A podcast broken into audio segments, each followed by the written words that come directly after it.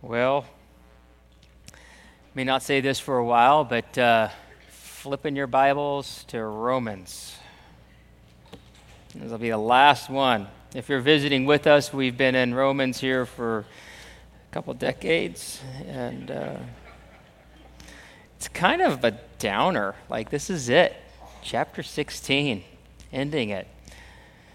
Actually, the Lord, I, I, I'm not sure if it's totally, I think it's the Lord, but uh, I sense that we're probably going to do a 52 week recap on Romans here coming up. So, uh, no. Yeah, we're in uh, the last chapter of Romans. Um, want to just read some of it, but um,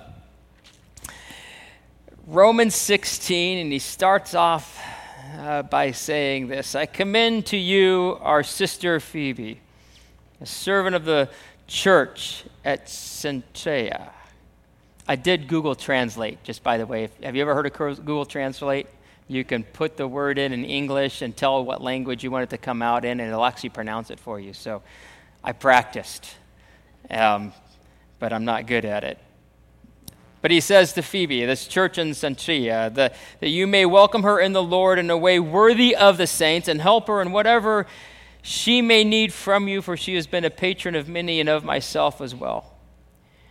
Greet Prisca and Aquila, my fellow workers in Christ Jesus, who risked their necks for my life, to whom not only I give thanks, but all the churches of the Gentiles give thanks as well. Greet also the church in their house. Greet my beloved Epaenetus, I think, who was the first convert to Christ in Asia. Greet Mary, who's worked hard for you. Greet Andronicus and Junia my kinsmen and fellow prisoners. They're well known to the apostles, and they were in Christ before me. And he keeps going on and on, name after name after name. Remember the days when you'd write letters? That was the only way you communicated. And, and you'd wait to get a letter back, and it would take weeks. If you wrote to someone overseas, it would take a month or two months or three months.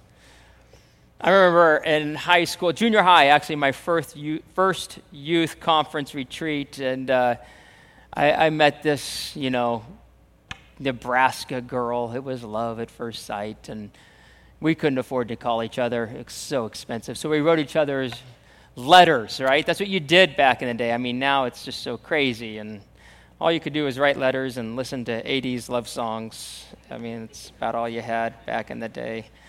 Um, this is it. Paul's done. He's about ready to write to, or about to end this thing. And, and he ends his letter with, hey, you, oh, you got to say hi to them. And oh, you got to say hi to them. And oh, yeah, them. They're going to be there too. Oh, yeah, them.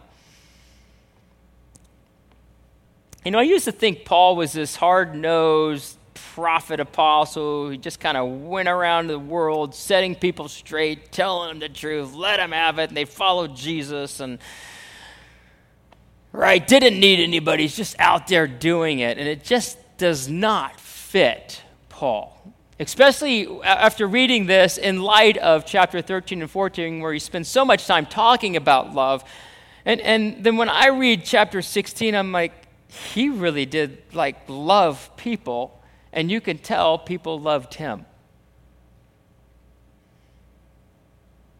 The first person he mentions is this gal, Phoebe, servant of, of the church at this city, and he says, Welcome her in a way worthy of the saints. She's been a patron of many. So you're talking about someone who was wealthy or influential or both, and and through that sponsored the church, sponsored Paul, saw the kingdom of God go forward.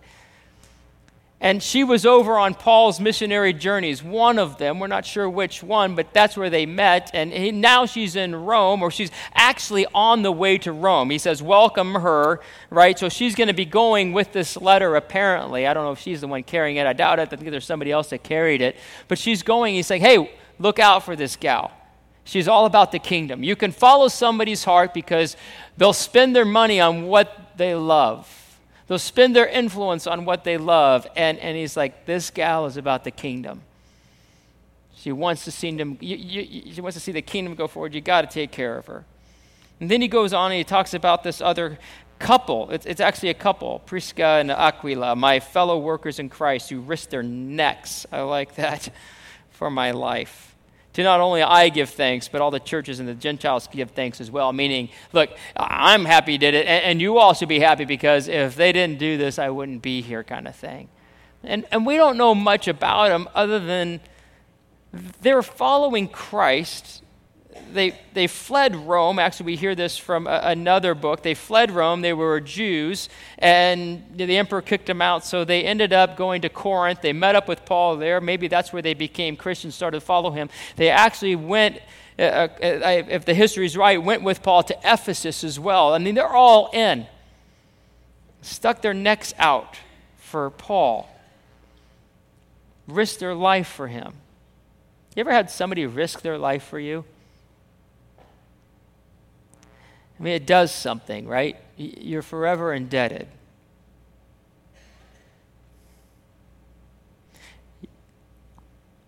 It does something in our hearts when somebody risks their life. And they laid down their life. Jesus said, There's no greater love than this. It's demonstrated than someone who lays down their life for another. And he's like, Oh, oh yeah, they're going to be there. Like, tell them hi for me. Tell them hi. I'll never forget it when they stuck their necks out for me. He also says, greet also their, the church that's in their house. So it's not only that they stuck their necks, necks out, they, their house was this place where a church was. They're all in, just bringing people in. It says, goes on, he says, greet my beloved Epaenetus. I think is how you'd say it. He's the first convert in Asia. Isn't that cool? Like Paul remembers him, and for whatever reason, now this guy's in Rome, and Paul's like, "Hey, would you say hi to that guy?" He's the first convert. Now, this letter is being written right? I mean, it's in a church, right? It's in a house church, most likely, or a large room. There's people there. You ever, you remember being a kid? I don't think it stops even as an adult. When someone that you think is really cool and that you really love gets up in front of everybody else and says, hey, and points you out and affirms you, right? Like there's just something inside, like, oh, that feels so good. And here's this guy the church hears this saying, I don't think he, you just don't go around saying, I was the first convert in Asia, by the way. You know, I mean, you put down a little schmuck, I don't know, a little or tunic, whatever they wear, right? Number one convert or first convert. But wouldn't that be so cool? You're there and he remembers you. You're not a number, he remembers you. I mean, there's something that's like, I, I know we had a connection. I know, like, we hung out and all that, but did I really matter to them? And, and here he goes, oh, yeah. Oh, yeah, you got to tell that guy hi. He's the first convert. That guy was nuts. Love that guy. Followed Christ when nobody else had yet. First convert in Asia. Some of you are the first convert in your family line. Think about that. What kind of cool letter would that be? Oh, yeah, they were the first one to follow Jesus. Isn't that cool? It says, Greet Mary, who worked hard for you. We don't know much about Mary. All we know is Mary. There's a lot of Marys in the New Testament, but this Mary, Paul, Paul said, This gal has worked hard for you guys. All in. Can you imagine Mary hearing that?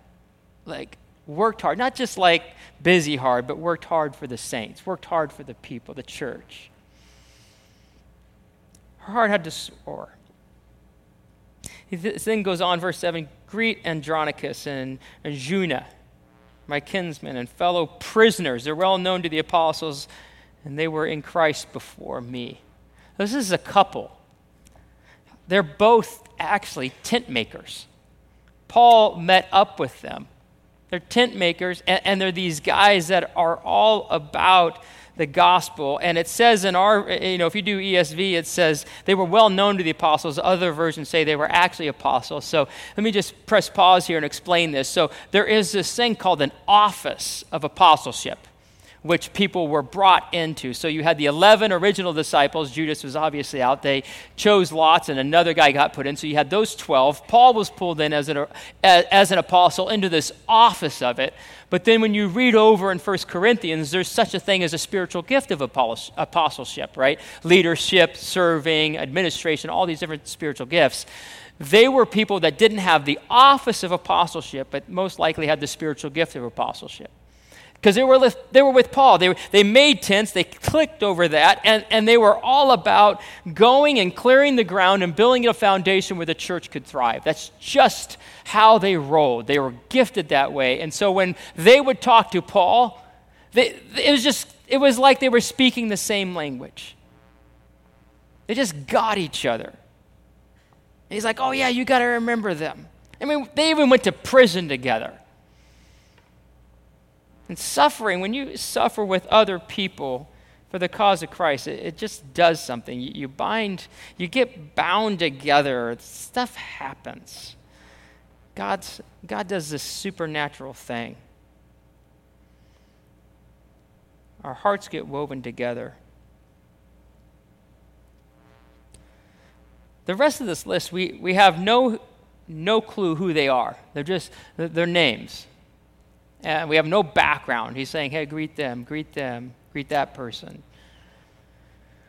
And so there's a couple things, though, about this list that I don't think we want to miss. Um, first thing that pops out as you do this is it's, this list is countercultural. It just seems like a list of names, but it's not a list of names. A third of the people on this list were women. A third of them.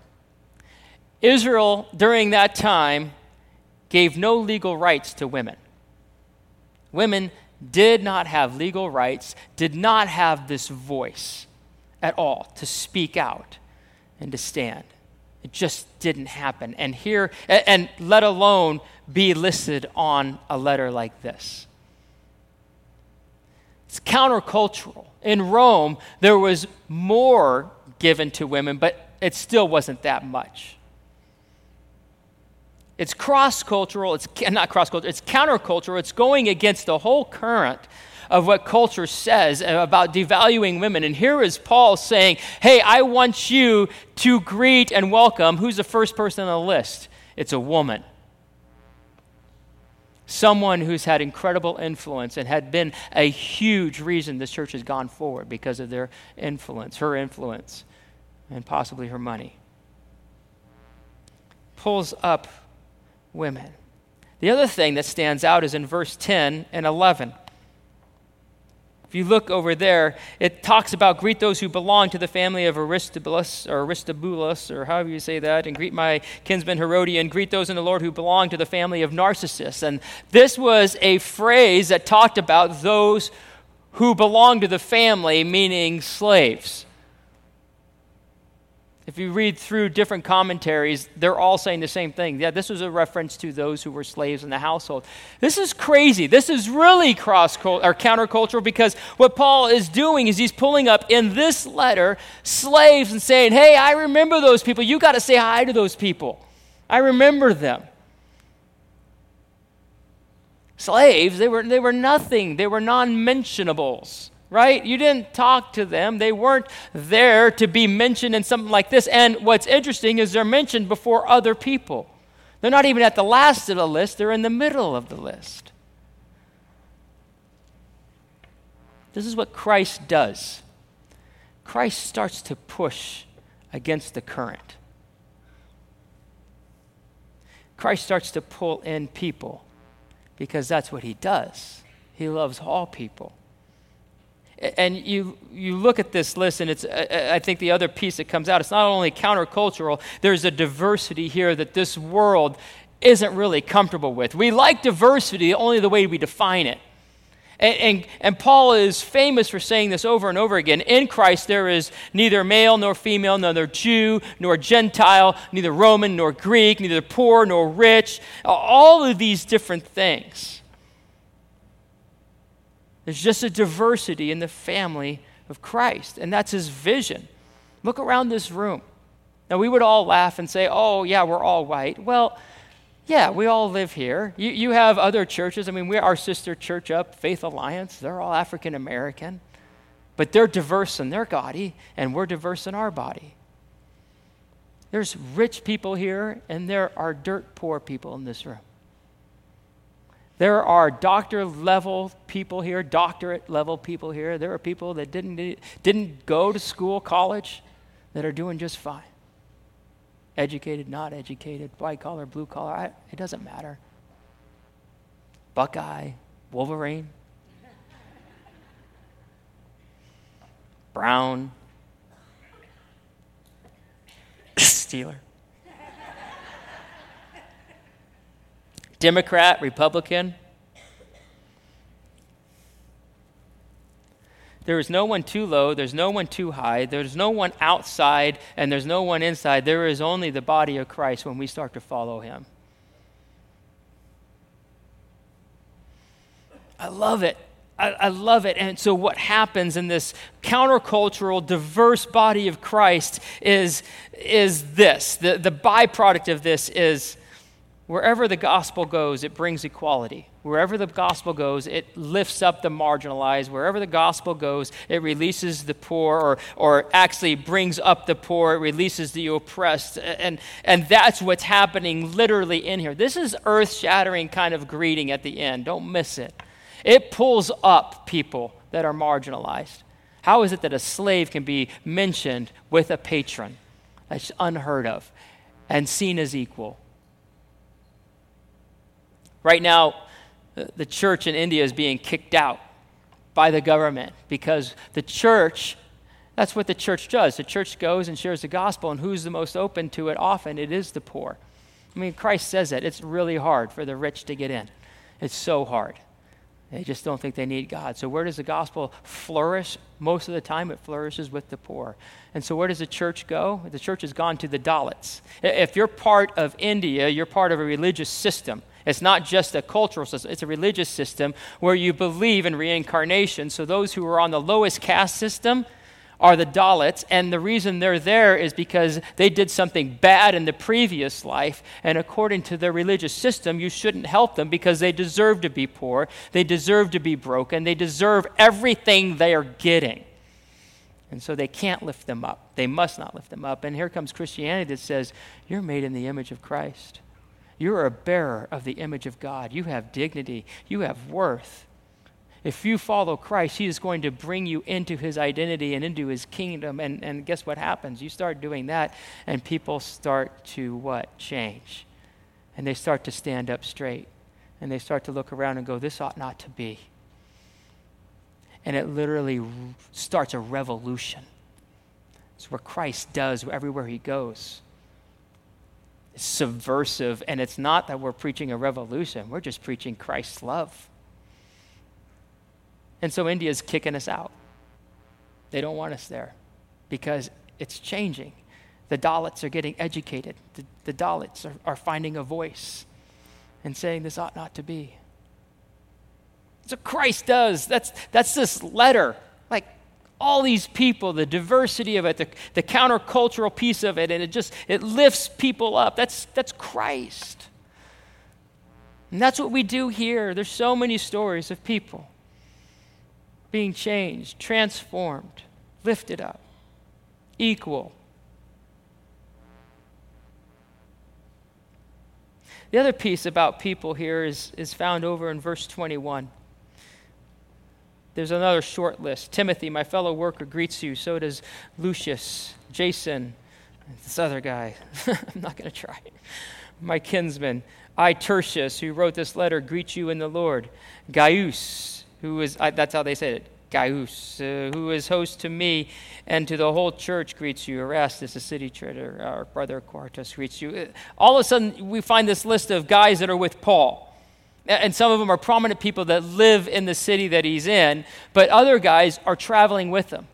And I love this list because I never knew this. I knew Paul had like Timothy, that he traveled with Timothy, but at this moment when he's writing this letter, there's five people that have been traveling with Paul on this third missionary journey. Five.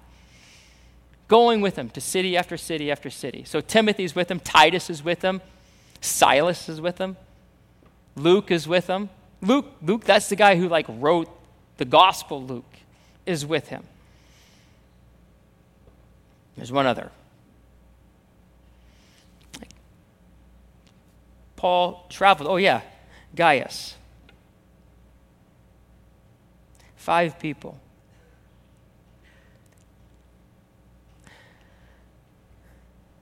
You know, one of the stories that I love is Billy Graham. He did this ministry for, what, 40 years? His ministry. And there was a core team that ministered together all through those years. A lot of people came and go, but there was this core team. And when they got towards the end, they started talking about retirement, and they said, What if we all retired together to the same place? They'd served the Lord together for 40, 45 years, something like that. So they did it. They actually all retired in the same place down in South Carolina. Is that right? Do you have anybody you would retire with? who you've served the Lord together with, walked with Jesus with for years, and you go, yeah, I could retire with them. Wouldn't that be cool? Not, not just family, but people you've served the Lord with. You can do that. It's fair. I don't know if you ever thought about that. I think Paul had guys here. He wasn't anywhere close to retirement, but this is a group of people he served with. Did life together. And wasn't Paul lording it over them like he's the best? Because you read these letters where Paul's like, I got no one else like him. He wrote that about, he wrote that about Timothy. Or uh, he wrote that, yeah, about Timothy. You see his affection for Titus. Like there is this going back and forth and loyalty and love for each other that they had. Sorry, I didn't quite catch that. Could you please repeat it? Something I said just triggered Siri. I, we were at district conference. This is in the middle of uh, Jeff Miller. He's the he's the leader of our district, right? And he's given this awesome message. And something he said triggered this gal's phone, and it was really loud. And it said, The directions to home will be, or the time to get home will be, is this much. It just loud as can be, and the whole place just, it brought the house down because everybody's laughing, like, oh, you really want to get out of here that quick. But um, Siri, it's listening to you all the time. You have people you've served with, you could retire with. Walked with Jesus, could retire with. I, I just love this. There, there's, there's nothing about the Christian life that is done alone. It, it isn't. It's not done alone. There's so much about this life that we, we do together. I think one of the saddest things is seeing Christians who isolate themselves, who think this can be done alone, who say, oh, that's just my wiring, that's my personality. I'm like, no, no, it's not. It, it, there's this model we have. Christ had it, Paul does it. We do life together. We just had a, you know, cookout, had some people over, and it was just, there was no agenda but to be together and to share life with each other. It's so good. It's so good.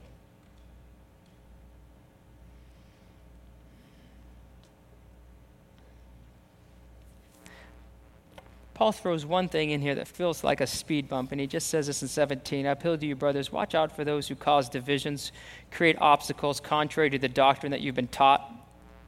Avoid them. For such persons do not serve the Lord Christ, but their appetites, and by smooth talk and flattery they deceive the hearts of the naive. for your obedience is known to all men, so that I rejoice over you. But I want you to be wise as to what is good and innocent. As to what is evil, eh, eh, um, yeah, sorry. I want you to be wise and good to what is good, and innocent as to what is evil. Sorry. It's all about inflection. The God of peace will soon crush Satan under your feet. The grace of our Lord Jesus Christ be with you. He just throws in this thing. He says, hey, look, division's going to come. Wherever the kingdom God goes forward, division's going to come. It's just going to happen. So, what do you do when division comes? He says this He says, I love that one, you guys are not falling into that kind of false teaching. You're holding on to this doctrine that you've been taught. And so, a big piece of, I'm just going to say, it's going to happen. It's not if, it just happens in the life of a church. It just does. Division comes. And what helps someone fight division of Christ follower in a local body is one, to know your doctrine, to be grounded in that. And so many of you have gone through that and taken the TTP. So many of you do Bible studies that we've offered year in and year out, men and women. And in small groups, you're in the Word. That's one of the reasons why we spend a lot of our time in the Word on Sunday mornings. It just works. And so you know these things. And then he says the other way of it is not only know your doctrine, but then just be wise towards what is good, but innocent toward what is evil. Meaning, you don't have to go and study everything out there that is false doctrine, that is, that'll cause division. Don't worry about it. Just study the original, right? It's the whole counterfeit original. How do you tell a counterfeit? Well, you study the original, and you get to know the original, and then you'll see the counterfeit, and it'll be easy. And that's all it is. We don't have to know everything that's going to come our way and what's going to bring division. It was interesting. I had a couple conversations just this year with people that, you know, they wouldn't say they're like rah, rah people, I want to go, you know, fight division or stuff like this. They're just mild mannered people. And, and two separate conversations this past year of saying, hey, I'm hearing this being taught, and it's just off. And I don't know what to do. Like, so we talked about it.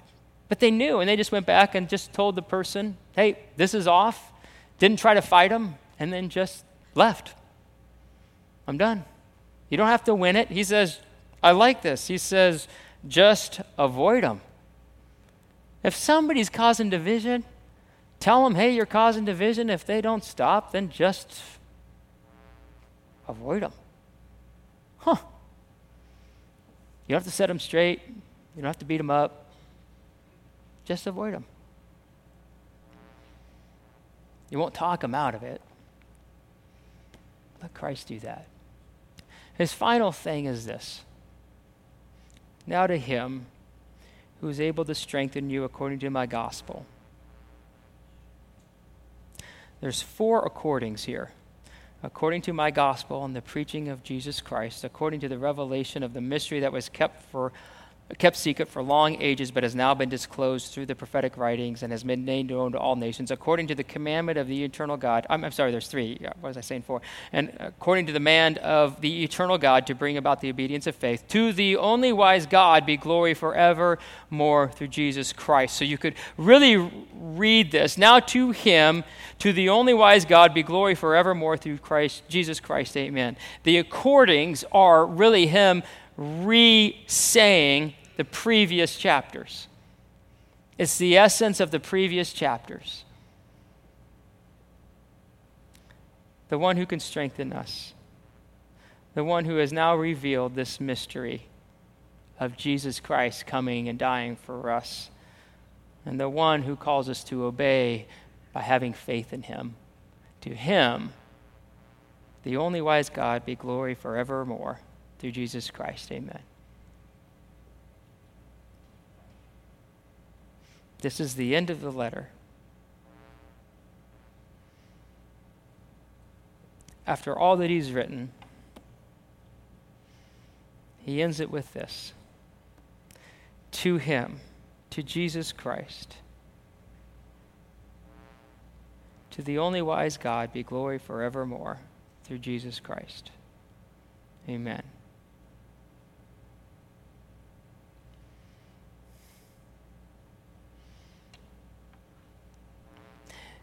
Have you find have you found in these times that we have gone through Romans Christ strengthening you? Have you found Him grounding you in His Word, in His doctrine?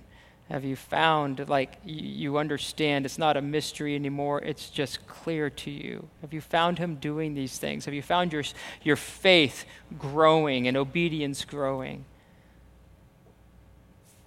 Then you understand this phrase To Him be the glory forevermore through Jesus Christ. Amen. Do you find the longer you walk with Christ, the less you praise things in this world. Not people, but glory, giving glory to things. I used to give glory to things that I thought were just amazing, and the older I get, it just seems empty. They're just fluff, fake, whatever, contrived, of no substance. But this, give glory to Christ, that has substance.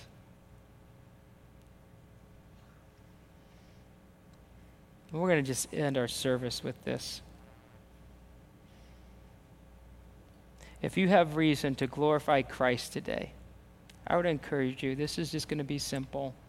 But we can do this with our just just as easily as right now with all our heart and our mind and our soul, our strength, just to say, God, I glorify you. I give you praise. I worship you. And before we do that, even as he says, this God who can strengthen us, if, if you need prayer this morning and the Holy Spirit is telling you to come forward right now, not, not at this moment, but here in a second, come forward for prayer come forward for prayer. We have people that want to pray, that love to pray. We just heard some bad news this morning. Bob Kennedy, you guys may not know him. He's a first service dude, and the second chair on the very back row in is his chair. It's got Bob written on it, I think. Um, Bob's been diagnosed with cancer, and you know he's in his 80s, and it doesn't look good. Um, he's one of these old school guys. Wouldn't go to the doctor. Just that loves God. And I, I don't know what you're carrying in here, um, but don't dismiss what God could do and how He might want to heal or move or give you words of encouragement. I don't know. So let's stand and let's sing this doxology. It's just a this famous doxology the church has been singing for a couple hundred years or more. Mm-hmm. Praise God from whom all blessings flow. Praise Him, all creatures here below. Praise Him above, ye heavenly host. Praise Father, Son, and Holy Ghost. Amen.